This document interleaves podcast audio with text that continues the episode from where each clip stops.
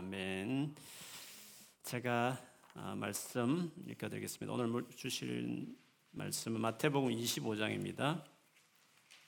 25장 14절에서 30절까지 쉬운 성경 버전으로 제가 끝까지 읽어드리겠습니다. 마태복음 25장 14절에서 30절입니다. 하늘나라는 여행을 떠날 때 종들을 불러서 자기 재산을 맡긴 사람과 같다.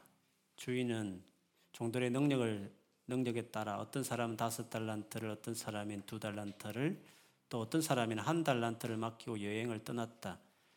다섯 달란트를 받은 종은 얼른 가서 그것으로 장사를 하였다. 그래서 다섯 달란트를 더 벌었다. 마찬가지로 두 달란트를 받은 종도 두 달란트를 더 벌었다. 그러나 한 달란트를 받은 종은 나가서 땅을 파고 그곳에 주인의 은돈을 숨겼다. 세월이 오랜 오래 지난 뒤에 종들의 주인이 집에 돌아와서 종들과 셈을 하였다. 다섯 달란트를 받았던 종이 다섯 달란트를 더 가지고 와서 말했다. 주인님, 제게 다섯 달란트를 맡기시는데 보십시오. 다섯 달란트를 더 벌었습니다. 주인이 대답했다. 참 잘했구나. 너는 착하고 신실한 종이다. 내가 적은 것에 최선을 다했으니 내가 훨씬 더 많은 것을 너에게 맡기겠다. 주인과 함께 기쁨을 누려라. 두 달란트를 받았던 종도 와서 말했다. 주인님, 제게 두 달란트를 맡겨주셨는데 보십시오. 두 달란트를 더 벌었습니다. 주인이 그에게 대답했다. 참 잘했구나. 너는 착하고 신실한 종이다. 내가 적은 것에 최선을 다했으니 내가 훨씬 더 많은 것을 너에게 맡기겠다. 주인과 함께 기쁨을 누려라. 그리고 한 달란트를 받았던 종이 주인에게 와서 말했다. 주인님, 저는 주인님이 심지 않은 데서 거두고 씨 뿌리지 않는 데서 거두는 완고한 분이라고 생각했습니다. 그래서 두려운 마음으로 밖에 나가 돈을 땅에 숨겼습니다. 이제 주인님이 제게 주신 돈을 도로 받으십시오. 주인이 대답했다. 이 악하고 게으른 종아, 너는 내가 심지도 않은 데서 거두어 드리고 씨 뿌리지 않은 곳에서 거두어 드린다고 생각했느냐? 그렇다면 너는 내 돈을 은행에 누워, 넣어 두었어야 했다. 그러면 내가 다시 돌아왔을 때 이자와 함께 내 돈을 돌려받았을 것이다. 저 종에게서 돈을 빼앗아 열 달란트 가진 종에게 주어라. 가진 사람은 더 많이 받아 풍성하게 될 것이고 없는 사람은 있는 것마다 빼앗길 것이다. 저 쓸모없는 종을 바깥 어두운 곳에 던져라. 거기서 슬피 울고 고통스럽게 일을 갈 것이다. 아멘. 우리 한번 옆에 계신 분을 축복하고 격려하겠습니다. 집에 계시면 자기 자신을 위해서 그렇게 말하십니다. 하나님 함께 계시니 걱정하지 맙시다. 아멘. 최근 몇 년간 우리 한국 정치권에서 많이 나왔던 말 중에 네로블라함이라는 말이 있습니다. 내가 하면 로맨스고 남이 하면 불륜이다. 뭐 그런 의미입니다. 평소에 그렇게 정의를 외쳐서 진짜 남들보다 더 정의롭게 살 줄 알았는데 나중에 일반 사람과 별반 다를 것 같고 오히려 가진 그 권력으로 더 불의를 행해서 네로블라함이다 이런 말들을 우리가 많이 하기도 했습니다. 평소에 자기 생각과 말과 다르게 반대로 정 살았던 경우이겠죠. 물론 뭐 의도적으로 그렇게 한 나쁜 경우지만 어떤 경우에는 자기 의도 관계없이 오히려 반대의 결과를 낳는 경우도 우리 삶에 참 많습니다.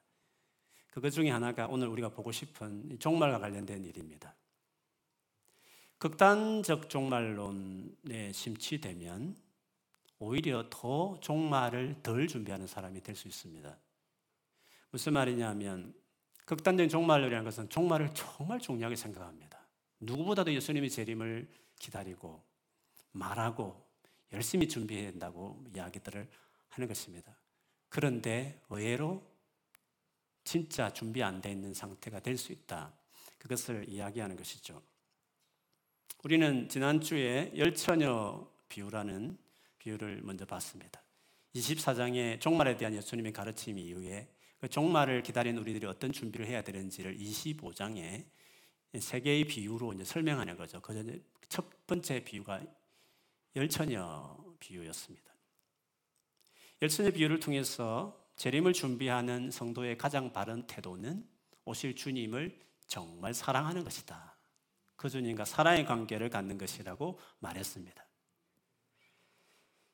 신랑을 맞이하겠다고 나간 그것을 위해서 특별히 친구 신부의 부탁을 받은 어, 덜러리라면 그리고 그 당시 신랑이 언제 올지 모르는 것이 상식이면 여분의 기름을 준비하는 것은 너무나 너무나 당연한 일입니다. 그렇지 않습니까? 그리고 그게 뭐 힘든 일도 아닙니다. 뒤늦게 가서 사온 것을 보면 그렇게 어려운 일도 아닌 것입니다. 재림을 맞이하는 성도의 준비가 어렵지 않습니다. 그런데 그 다섯, 어리석은 다섯 처녀는 왜 그러면 그렇게 어렵지도 않는 어떻게 보면 당연하게 보여지는 그 준비를 하지 않았을까요?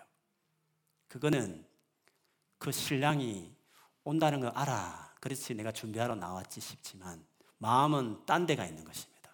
뭐 빨리 오겠지 뭐. 뭐 이 정도면 되겠지 뭐. 온다고 하는 신랑에 대해서 그렇게 중점을 두지 않고 살았 생각했던 그 태도가 그 기본적인 너무나 쉬운 당연한 기름을 준비하지 않는 태도가 보인 겁니다. 재림할 것이란 걸 수없이 교회 다닌 숫자만큼 들었을 텐데 불구하고 그래 나도 준비하고 사는 것 같아 그렇게 살아야지 말은 하면서도 오시는 주님을 사랑하지 않으면 우리는 준비하지 않는 것입니다. 듣고도 알고도 준비한다고 말들 하면서도 실제로는 대충 준비하는 듯 하는 태도처럼 어리석은 다섯 명의 처녀처럼 사는 겁니다. 무엇이 그런 차이를 냈다고요? 오는 그분에 대한 마음이 없는 것입니다. 정말 온다는 그 주님에 대한 마음이 없는 것입니다. 사랑하면 관심이 가게 되는 것입니다. 사랑하면 그분의 마음이 가 있는 것입니다. 그래서 다시 오시는 주님을 위하여서 우선 준비가 어떤 태도가 중요했을 때 오실 그분을 정말 사랑하는가? 정말 그분을 사랑하는가? 그것을 먼저 보라고 사랑하는 으로 준비하라고 그거를 열처녀 비유해서 사실 요지가 그랬습니다. 여러분 사랑하는 사람이 될 때 주님을 사랑하게 될 때 그 다음에 자연히 따라오는 게 있습니다. 사랑하는 그분을 위한 일을 합니다. 사랑한다면서 아무것도 안 한다. 그럼 뻥이지 뭐. 그건 사기죠. 그렇지 않습니까? 주님을 사랑하면 사랑하는 그분이 가기 전에 맡긴 어떤 일이면 정말 그분을 사랑하고 기다리고 있는 사람이면 우리는 그분이 우리에게 하라는 일을 당연히 신경 써서 하는 것입니다. 그래서 오늘 우리가 읽은 이 비유는 주님의 일에 대한 비유라고 말할 수 있습니다. 열처저 비유는 주님과의 관계를 말하는 비유면 달란트 비유는 그 관계 맺은 사랑하는 주님이 우리에게 맡긴 일에 대한 비유입니다. 그 일이 뭔가 하는 것은 그 다음 양과 염소 비유에서 구체적으로 실제적으로 설명을 한 식이죠. 그런 식으로 세 가지 비유가 각각 어떤 포인팅이 좀 다르고 종합할 때 말세를 준비하는 성도들의 태도를 이렇게 이야기해 준다고 말할 수 있습니다. 그러면 우리가 주님을 사랑하면서 사랑하는 그분을 기다리는 사람이 이 땅에 살 때 무슨 일을 해야 되나? 어떻게 하면 살아가는 것일까? 하는 것에 대해서 오늘 이 비유를 통해서 좀 보고 싶은 거죠. 내용은 너무 너무 잘 아실 것입니다. 한 주인이 먼 나라로 먼 길로 여행 갔습니다. 오랜 세월이 지나서 왔다는 거 보면 아마 멀리 간 것입니다. 그러니까 재산까지 정리해서 나눠줄 정도였으니까 마치 예수께서 오겠다 하시면서 하나님 나라로 성천하시듯이 가시면서 중요한 당신의 어떤 일들을 사명을 정말 충성되다고 믿을 만하다 여기서 맡기는 것처럼 그런 식으로 떠나가는 것과 같은 것입니다. 주님은 그 사람이 누군지 잘 아시기 때문에 재능을 따라서 다섯 달란트, 두 달란트, 한 달란트 이렇게 나누어서 세 명에게 이렇게 재산을 나눠줬습니다. 여러분 아시듯이 다섯 달란트와 두 달란트 받은 사람은 가서 열심히 얼른 가서 장사를 해서 그 두 배를 남겼죠. 그런데 한 달란트는 받은 사람은 그 달란트를 땅에 땅을 파고 그것에 숨겨 두었다고 했습니다. 오랜 세월이 흘렀습니다. 드디어 그 주인이 돌아와서 종들과 내가 주었던 그 재산에 대해서 어떻게 했는지를 셈을 하였습니다. 다섯 달란트, 두 달란트 받은 종은 기쁨으로 달려와서 그 주인을 사랑했고 그 주인이 사랑했기 때문에 그 주인이 맡은 그 일에 대해서 재산에 대해서 열심히 해서 두 배로 남겼다고 말했습니다. 참 잘했구나. 참 잘했다. 너는 착하고 신실한 종이다. 내가 작은 것에 최선을 다했으니 내가 훨씬 더 많은 것을 너에게 맡기겠다. 나와 함께 기쁨을 누리라. 라고 말씀하셨습니다.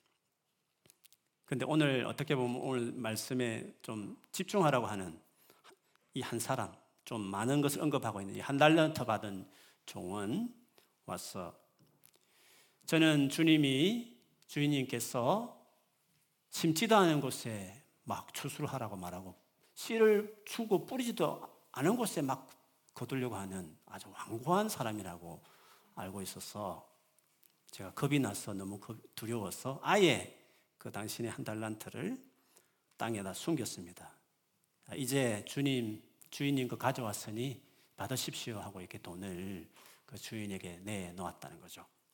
그러자 그 주인이 이 악하고 게으른 종아, 너는 나를 심지도 않은 곳에 뿌리지도 않은 곳에 거두는 사람으로 보았느냐? 그렇다면 그렇게 인색하고 모질 사람이라고 생각했으면 적어도 투자해도 그렇게 손실이 없는 안전한 투자해서라도 얼마 이자라도 네가 오랜 세월이 흘렀는데 그 엄청난 액수인데 그거를 얼마 이자라도 가지고 내게 보여야지 하면서 네가 아예 내게 신경을 안 쓴 거다. 아예 내 재산에 대해서 네가 관심이 없었던 거다. 조금만 관심이 있었으면 그래 네 말대로 겁이 났었다 하면 관심이라도 있었으면 열심히 안 했더라 치더라도 이자라도 네가 좀 가지고 내었을 텐데 너는 하나도 관심이 없었던 거다. 그런 의도로 악하고 게으르다고 증명하셨습니다. 그리고 한 달란트는 많이 수고한 열 달란트 받은 종에게 주고 저 쓸모없는 종은 바깥 어두운 데 던져라. 거기서 슬피 울고 고통스럽게 이를 갈게 될 것이다. 라고 말씀하셨습니다. 여러분, 오늘 비유의 핵심이 뭐겠습니까? 혹시 하나님 주신 재능을 섞이고 묶여두지 말고 열심히 개발해서 뭐 사회에 공헌하라 뭐 그런 의미로 달란트를 여러분 생각하고 계신 분이 계실지 모르겠습니다. 아마 달란트와 탤런트란 말이 비슷하니까 탤런트 재능을 묶어두지 말고 두 배로 이렇게 불러서 개발해서 열심히 잘 사용해서 주님 주신 거니까 그렇게 하라 뭐 이런 의미로 보려고 할 수도 있습니다. 그러나 여러분 단순히 그렇게 말하면 좀 오해가 될 수 있는 것은 안 믿는 분 중에서도 훨씬 하나님 주신 재능을 개발을 다 했어. 얼마나 사회에 유익을 끼치는 분들이 얼마나 많습니까? 그렇다 해서 그분들이 다 달란트에서 말하는 이 칭찬받은 종이다. 그렇게 말할 수는 없겠죠. 이 비유의 핵심은 주인의 재산, 주인이 맡겨놓은 바로 그것을 가지고 그것에 대해서 어떤 반응을 보였느냐. 열심히 했느냐. 그게 달란트 비유에서 중요한 것입니다. 주님이 성천하시기 전에 그를 믿는 종들, 그를 따르는 제자들에게 주님의 것이었는데, 주님의 그것들을 맡김에 갔는데, 이걸 그 맡은 것에 대해서 얼마나 최선을 다해서 열심을 다했느냐. 그거를 우리에게 이야기하는 것입니다. 여러분, 한 달란트 받은 사람이 게을렀을까요? 여기서 게으르다는 게 뭘까요? 아예 일도 안 하고 탱탱거리면서 놀고 막 시간 한적 서송서를 보내고 돈 낭비하고 막 그렇게 살았던 그걸 말해. 이 게으른 것은 주님이 주인이 맡긴 그 재산에 게을렸던 것입니다. 다르게 말하면 자기 일에는 열심히 했을 수도 있는 겁니다. 자기 달란트는 자기 소유에 대해서는 자기가 하고 싶은 일에 대해서는 자기가 원하는 것에 대해서는 열심히 할 수 있는 것입니다. 오랜 세월을 지났는데 가족들도 있었을 텐데 먹고 살아야 됐을 텐데 아마 여러 가지로 자기 일에는 열심히 할 수 있었을 것입니다. 그러나 주인이 맡긴 그 한 달은 대해서는 하나도 하지 않은 것입니다. 이자 놀이, 간단한 이자 놀이도 안 하는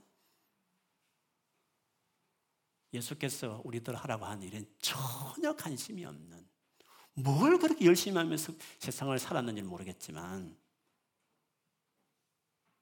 주님이 우리에게 하라고 하는 일에 전혀 관심도 관심이 없으니까 이자 놀이 안 했겠죠.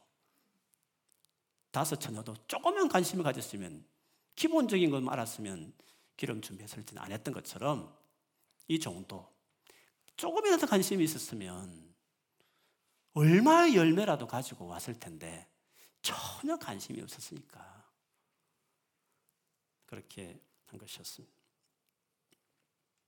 그렇게 보면 자연히 우리는 그러면 주님이 우리에게 맡긴 일이 뭘까? 그러니까 열심히 최선을 다해야 될 주님의 일이라는 것이 뭘까? 그거를 우리는 자연히 관심을 가지지 않을 수 없습니다. 그것을 조금 전에 말씀드린 것처럼 우리 이 본문 바로 뒤에 나오는 양과 염소 비유에 그것을 이야기합니다.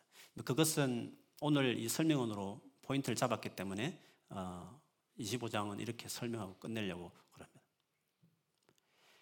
주님과의 관계가 제일 중요하다. 열처녀. 그렇게 사랑하는 주님이면 그분이 일에 관심 갖는다. 그게 달란트 비유. 그러면 주님이 정말 기뻐하는 일이 마지막 오셔서 재판하실 때 기준이 뭔가? 그 일이라는 게 뭔가? 그것을 양과 염소 비유에서 이야기하는 것입니다. 그 비유 역시도 여러분 잘 아실 것입니다. 그래도 또 주의 일이 무엇인가를 생각하게 하는 우리에게 있어서 그거를 좀 제가 미리 좀 읽어드리면 이렇습니다. 마태복음 25장 34절에서 40절에 그때 왕이 오른쪽에 있는 사람들에게 말할 것이다. 내 아버지로부터 복을 받은 너희들이여 와서 세상이 만들어질 때부터 하나님께서 너희를 위해 준비하신 나라를 물려받아라. 내가 배가 고플 때 너희는 내게 먹을 것을 주었다. 내가 목마를 때 너희는 마실 것을 주었다. 내가 나그네로 있을 때 너희는 나를 초대해 주었다. 내가 헐벗을 때 너희는 내게 옷을 입혀 주었다. 내가 아플 때 너희는 나를 돌봐 주었다. 내가 감옥에 있을 때 너희는 나를 찾아 주었다. 그때 어려운 사람들이 그에게 대답할 것이다. 주님, 언제 주님께서 배고프신 것을 보고 우리가 음식을 주었습니까? 언제 목마른 것을 보고 마실 것을 주었습니까? 언제 나그네 된 것을 보고 우리가 초대하였습니까? 언제 헐벗으신 것을 보고 우리가 옷을 입혀 주었습니까? 언제 감옥에 있는 것을 보고 또 아프신 것을 보고 우리가 찾아갔습니까? 그때 왕이 대답할 것이다. 내가 너희에게 진정으로 말한다. 보잘 것 없는 사람에게 한 일, 곧 너희가 이 형제들 중 가장 보잘 것 없는 사람에게 한 일이 곧 나에게 한 것이다. 이 비유를 보면 주님의 일이 뭔가 하는 것에 대해서 크게 보면 두 가지 성격이 있습니다. 첫 번째는 세상에서 정말 보잘 것 없게 여겨지는 사람들을 사랑하고 돌보고 섬기는 것이다. 이것을 알 수 있습니다.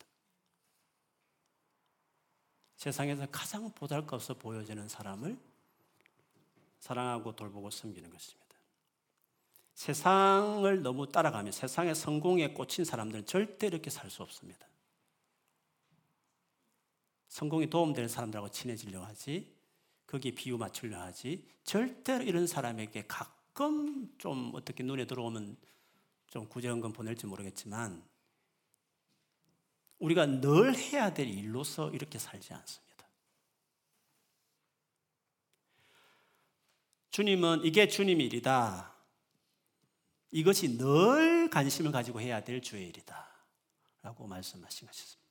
두 번째는, 두 번째 일의 성격은 예수님을 알게 하고 믿게 하는 것입니다. 너희가 이 형제들 중에 보잘, 가장 보잘 것 없는 사람, 형제들이라는 것은 예수를 믿는 사람을 말하는 것입니다. 예수를 믿게 한 것입니다. 이 사람들이. 물론 그래서 그렇다 해서 믿을 것 같은 사람, 믿겠다는 사람들만 골라서 그러면 섬겼냐? 아, 그런 것은 전혀 아닙니다. 아마 처음에는 이분들이 안 믿었겠죠. 처음에는. 그런데 예수님이 오셔서 하신 그 수많은 일들이 다 이런 일들이었죠. 정말 의인을 부르는 것도 아니고 건강한 사람을 부르는 것도 아니고 죄인이고 병든 사람 어디 가든지 문제 많은 도움이 필요한 사람들 친구가 되어 주시고 그들을 사랑하고 그들을 먹이고 치료하고 더더욱이나 나중에는 구원에 이르도록 하시는 그 일을 예수님이 사실 하신 일이 아니었습니까? 그래서 내가 주님을 사랑하니까 주님이 그렇게 나를 대했고 그렇게 사셨으니까 나도 세상 사람은 끊임없이 성공을 위해서 출세를 위해서 잘나는 것을 목적으로 해 그것만을 위해서 꽂혔어 도움되는 것만 그런 인간관계만 생각하고 그게 도움되는 것만 오로지 몰입되었어 그 방향으로만 매일매일 하면서 시간을 보내고서 30대를 보고 40대, 50대를 보내지만 예수님을 진짜 사랑하는 사람은 예수님이 나를 어떻게 사랑했는지를 아는 사람들은 내 일에 최선을 다해서 그 자리에서 탁월한 실력을 기르는 것은 너무 당연한 일이지만 그러나 가슴에 진정한 열망과 갈망은 주님처럼 이렇게 살고 싶은 이렇게 사람들을 정말 사랑하고 싶은 마음에서 하게 되는 것입니다. 그것이 그 일을 하는 동기이다 보니까 그가 그 일을 하더라도 유달리 복음을 믿으십시오, 예수 믿으십시오 안 해도 숨길 수 없는, 주체할 수 없는 예수님에 대한 그 사랑을 말로, 표정으로, 인격과 삶으로 1년, 2년 살아보면 살아볼수록 이 사람이 예수 때문에 이 일을 하는구나. 그것을 너무 잘. 동기라는 것은, 모티베이션은 지나면 드러나게 되어 있는 것입니다. 그 예수님 믿는 것 때문에, 예수님 때문에 이 사람이 이렇게 하는구나 알게 되었어. 그 수많은 사람들. 결국에는 예수를 믿었어. 형제가 되는 것입니다. 형제. 그래서 우리가 무슨 일을 하든지 우리가 하는 일들은 자아 실현하기 위해서 하는 게 아닙니다. 내가 뭔가 원하는 것들을 얻기 위해서 나의 만족을 위해서 우리가 사실 사는 거 아닙니다.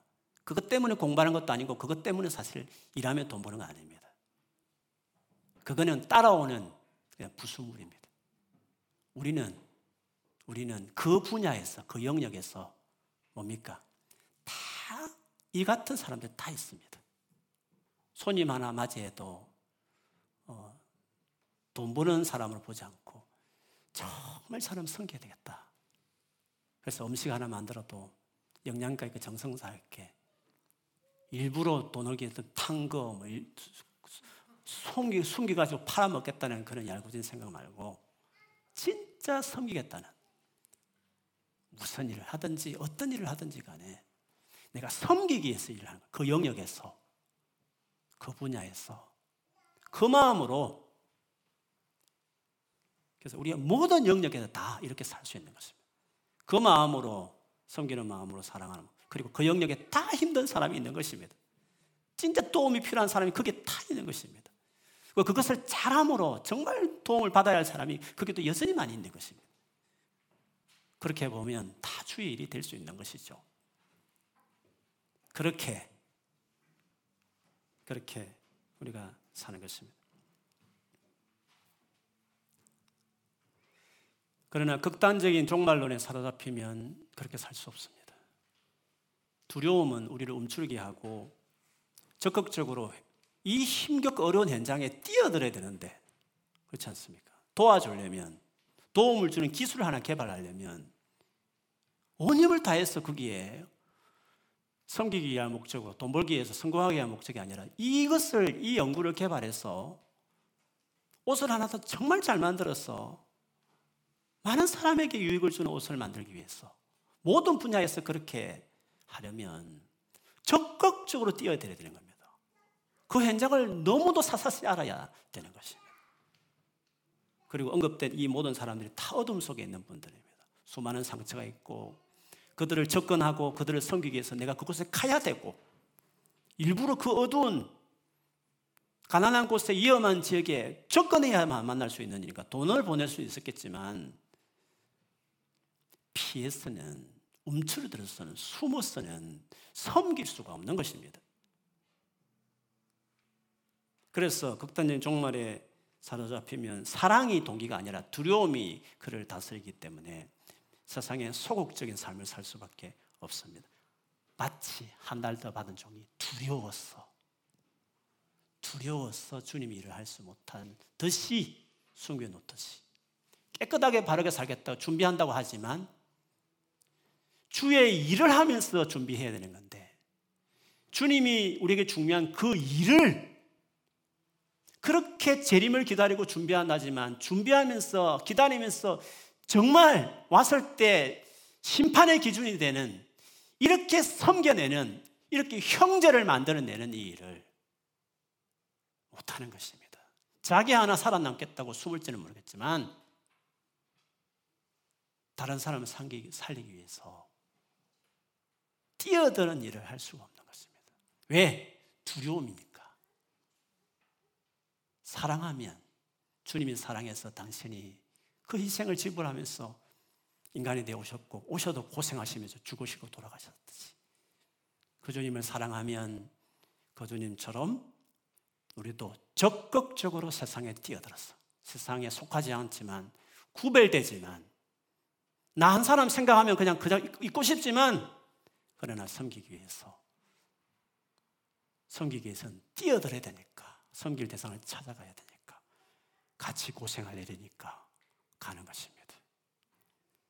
여러분 우리가 코비드 19 때문에 이렇게 고생하는데요. 우리가 한편은 이 생각을 좀 해야 됩니다.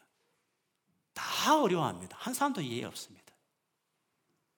크리스찬들은 이것에 대해 최선을 다해서 조심하고 할 수만 있다면 어, 주의하면서 살아야 되지만 그러나 한편으로는 섬길 기회들이 뭐 대단하긴 것이 아니더라도 주변에 조금만 생각하면 섬기겠다는 마음만 있으면 섬길 기회들 또그 마음이 있으면 주님이 마음을 주시고 기회를 주셔서 하실 수 있는 겁니다.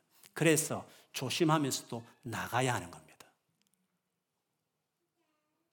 숨어서 움츠는 게 아니라 옛날에 우리 고대 보면 중세 보면 그 페스트가 유행할 때 COVID 19과 비교할 수 걸리면 죽는 겁니다. 그런데도 자기 동네에 죽어가는 사람 살리겠다고 그 마을 떠나지 않았던 크리스찬들의 이야기 여러분 알지 않습니까?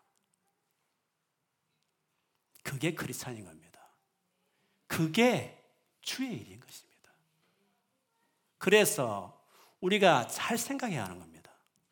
위험과 어려운 소식이 있을 때마다 바로 그 위험과 어려움을 당하고 있는 그 수많은 사람들에게 섬길 기회다 생각하고 내가 할 수 있는 선에서 내가 할 수 있는 최선을 다해서 전화 한 통화라도 어, 혹시 감염되어서 두려워 떨었으면 메시지라도 전화해서 도울 일이 없나 생각하고 조심하면서 도와주기도 하고 이런 거 그렇게 하는 거 그게 그리스도인 하는 일이죠.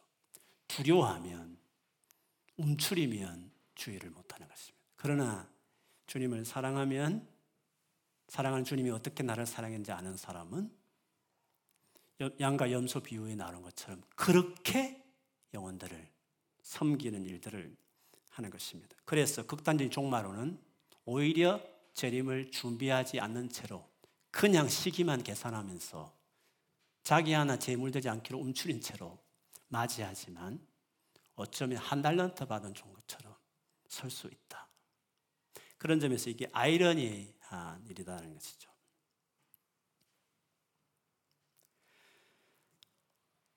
예수님도 말씀하셨습니다.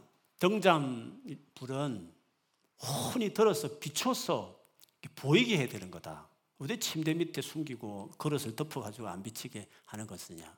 빛은 드러내야 되는 거다. 어둠 속에 드러내야 되다. 소금은 세상의 소금이고 세상의 빛이듯이 숨어서는 안 된다. 크리스천들은 그 말씀을 주님 또 경고하신 똑같은 어떤 정신이 있는 것입니다. 그것이 세상에서 주님이 기뻐하시는 일을 하고자 할 때 가져야 될 태도요 모습이라고 말할 수 있습니다.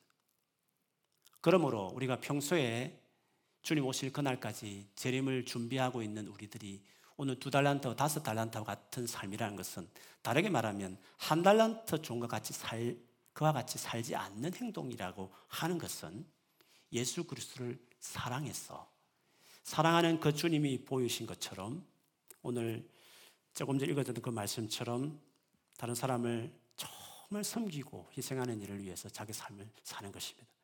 그러면서 그 모든 일을 하는 목적이 예수 그리스도의 사랑이라는 것을 그에게 전해주고 설명하고 또 보여줌으로 그도 형제가 되도록 예수 믿는 형제가 되도록 돕는 그 일이 바로 우리가 주님이 기뻐하시는 일이라는 것입니다. 그렇게 보면 목사직은 주님 일이고 여러분 직장에서 일하는 것은 세상 일이고 그런 게 아닙니다. 목사도요 자기 영광을 위해서 자기 출세를 위해서 목회도 할 수 있는 것입니다. 직업처럼. 그러면 아주 아주 추악한 세상 일이 되는 것입니다.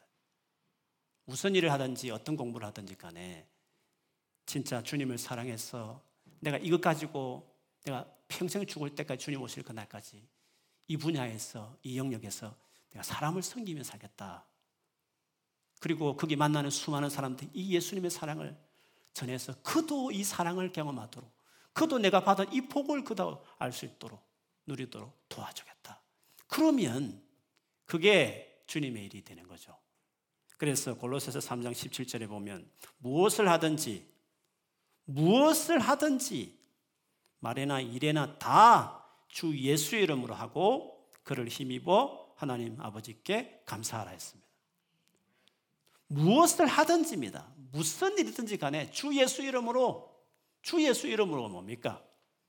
주님이 보여주신 그 모습으로 내가 주님 때문에 이 일을 한다고 그 이름을 내세우듯이 그 이름 때문에 한 듯이 하면 그게 다 하나님께 감사할 일이고 기뻐하시는 주일이 되는 것입니다.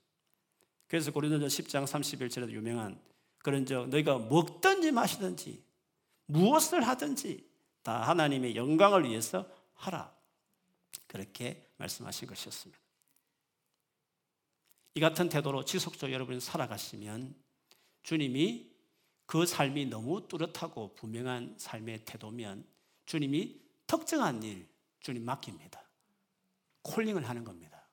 그걸 우리 소위 말하는 비전 이렇게 이야기하기도 합니다. 평소에 이렇게 살지도 않으면서 주님 장례에 뭐 할까요? 이 장군 가지고 어떤 일을 할까요? 그 기도한다는 자체가 그 모순인 겁니다. 평소에 잘해야 되는 것입니다. 원래대로 주님 사랑하고 주님 우리에게 보이신 그 태도로 관계 속에서 그러니까 살아가는 삶을 살 때 충분하다 싶을 때 준비됐다 싶을 때 주님이 어떤 큰 위치를 맡기는 겁니다. 비전을 이라는 것을 우리에게 주시고 하시는 것입니다. 그러나 그 비전이라는 것도 그런 것입니다. 그 비전을 위해서 언제나 모든 게 준비가 필요한 것입니다. 그 준비는 언제 합니까? 과거부터 현재, 지금 그 준비를 하나님께서 하시는 것입니다. 그래서 비전에 대한 오해들이 많아요. 비전을 자꾸 미래적이라고 생각해요. 미래 언제? 아닙니다. 그 미래에 그 일을 위해서 지금 이 시간을 그냥 낭비하는 겁니까? 아닙니다. 그 미래를 위해서 지금 뭔가 내게 맡기는 겁니다. 지금 일하지 않으면 어떻게 될까요? 준비가 안 되는 겁니다. 주님이 확실히 계획을 세워도 안 쓰는 겁니다. 주님의 계획은 취소도 하는 겁니다. 그 운명 아니거든요. 계획 세워도 준비 안 되면 안 되는 겁니다. 그래서 비전은 현재적입니다. 지금이 비전이 지금 비전을 위해서 살아야 되는 겁니다. 지금 현재 앞으로 주님 맡길 일도 지금과 관련되는 현재와 다 연결되어 있습니다. 모세의 모든 고난, 는 요셉의 모든 현재적인 모든 그 삶은 다 미래의 그 중요한 비전과 연결되어 있었습니다. 현재의 삶의 요셉이 모세가 충실하지 않았다면 미래의 놀라운 계획이 있어도 쓰임 받을 수 없는 겁니다. 비전은 미래만 있고 현재의 과거는 없다. 아닙니다. 비전은 과거에도 현재 지금도 미래도 다 연결되어 있는 것입니다. 군인이 훈련받을 때 땀을 많이 흘려야 전쟁터에서 피를 덜 흘린다는 그 유명한 말씀이 있지 않습니까? 그러니까 지금 나 공부할 때 뭐 앞으로 나는 졸업하고 큰 직장 얻어서 뭔가 자리에 올랐으면 주의 영광을 위해서 하겠다. 절 말도 안 되는 소리입니다. 지금 에세이 하나 써내는 거 하나하나 엉덩이 붙이고 앉아서 열심히 해야 그 하나하나가 다 준비의 과정이 되어서 필요하니까 그 자리에 앉혔겠죠. 필요하니까 그 환경에 던졌겠죠. 필요하니까 요셉을 팔려가고 필요하니까 감옥에도 가고 거기서 정치도 배우고 경제도 배우고 다 인맥도 쌓고 그래서 총리할 때 도움됐듯이 필요 없는 과거와 현재는 주님 안에 들어가면 신뢰하는 사람에게는 다 재료로 쓰는 겁니다. 그러니까 현재 주어진 그 자리에서 최선을 다해야 하는 겁니다. 이것이 비전이다. 이것이 주님 위해서 내가 필요한 일이다. 가정이다. 시간이다. 상황이다. 환경이다는 것을 알아야 하는 것입니다. 늘 주님을 사랑하고 늘 거기 있는 사람에서 거기 만나는 사람들을 양과 연수 비유에서 말한 것처럼 사랑하고 관계에 대해서 헌신하고 살아갈 때 주님이 때가 되면 더 큰 것을 그것을 여러분 비전이라 용어로 썼다면 정확한 용어 정의는 아니지만 그 설명은 아니지만 지금까지 알고 있는 그 비전도 알게 되고 이루게 되는 것입니다. 준비 안 되어 있으면 아무리 놀라운 계획이 있어도 주님 쓰실 수 없는 거예요. 쓰실 수 없기 때문에 못 쓰는 겁니다. 여러분 사울 왕은 뭐 원래부터 버리기로 계획돼 있었어. 다윗을 위해서 이놈들 음? 너희들이 왕을 요구해 하면 고생해봐. 센 놈을 하면 고생시키는 사람을 보내기 위해서 사울 보낸 거 아니었습니다. 여러분 사울에게 했던 말을 보면 그런 말이 있습니다. 네가 내게 순종했으면 내가 너의 왕조를 영원히 영원히 했을 거다 이런 말이에요. 사울을 하는 경우는 사울을 향한 하나님의 계획은 영원히 가는 겁니다. 그런데 사울이 준비가 안 돼 있는 것이었습니다. 자기도 고생하고 주변 수많은 사람을 고생시켰습니다. 지금 나를 두신 그 자리에서 최선을 다해서 충성하지 않으면 사울같이 되는 겁니다. 그 자리에 앉혀도 본인도 고생하고 주변 수많은 사람을 고통스럽게 하는 것입니다. 그러니까 자그마한 것에 하찮은 것, 내가 이 일을 하고 있어야 되나 싶은 그 일들. 그러나 주님이 거기에 보내셨으면, 거기에 앉으셨으면, 그 일을 맡기셨으면, 최선을 다해서 주님 사랑하는 마음으로 그 자리에서 그 환경에서 섬길 영혼이다 싶으면 그 영혼을 섬기면서 지내다 보면 그 과정이 다 준비가 되어서 나중에 쓰이는 것입니다. 가나안 땅에 들어갈 수 없어 그 정도의 상태 가지고는 아닙니다 주님. 죄송합니다. 회개합니다. 지금이라도 들어가고 싶습니다 해서 가나안 땅 올라갔다가 중간에 그 가나안 원주민에게 다 얻어맞아 가지고 칼에 찔려서 창에 찔려 가지고 죽어 내려온 그 초기 그 가나안 출애굽한 이스라엘 백성들 이야기 아니었습니까? 준비 안 되면 올라갈 수 없는 겁니다. 미래를 주의 일이라는 것은 멍 때리고 미래를 바라보면서 지금 현재 삶을 대충 살아가는 거 아닙니다. 매일매일 매일매일 주를 사랑하고 잘 이해는 할 수 없지만 내가 앞으로 어떻게 될지 모르지만 주님이 일일이 설명하지 않고 내 삶을 이끌어가도 잘 인도하실 것을 믿고 주어진 자리에서 이 같은 정신 주님 사랑하고 주님 내게 맡겨진 크고 작은 사람들을 사랑하며 섬기며 도와주며 살면 주님이 스페셜한 특별한 어떤 일을 맡기고 콜링하게 되는 것입니다. 주님이 어떻게 이 땅에 계실 땅에 일했나 하는 것을 보여주는 유명한 구절이 있습니다. 제가 여러 번 인용했지만 다시 오늘 말씀 관련해서 다시 인용하면 이렇습니다. 요한복음 5장 17절에 보면 예수께서 그들에게 이르시되 내 아버지께서 이제까지 일하시니 나도 일한다 하시며 이제까지 일하신다. 주님은 언제나 일합니다.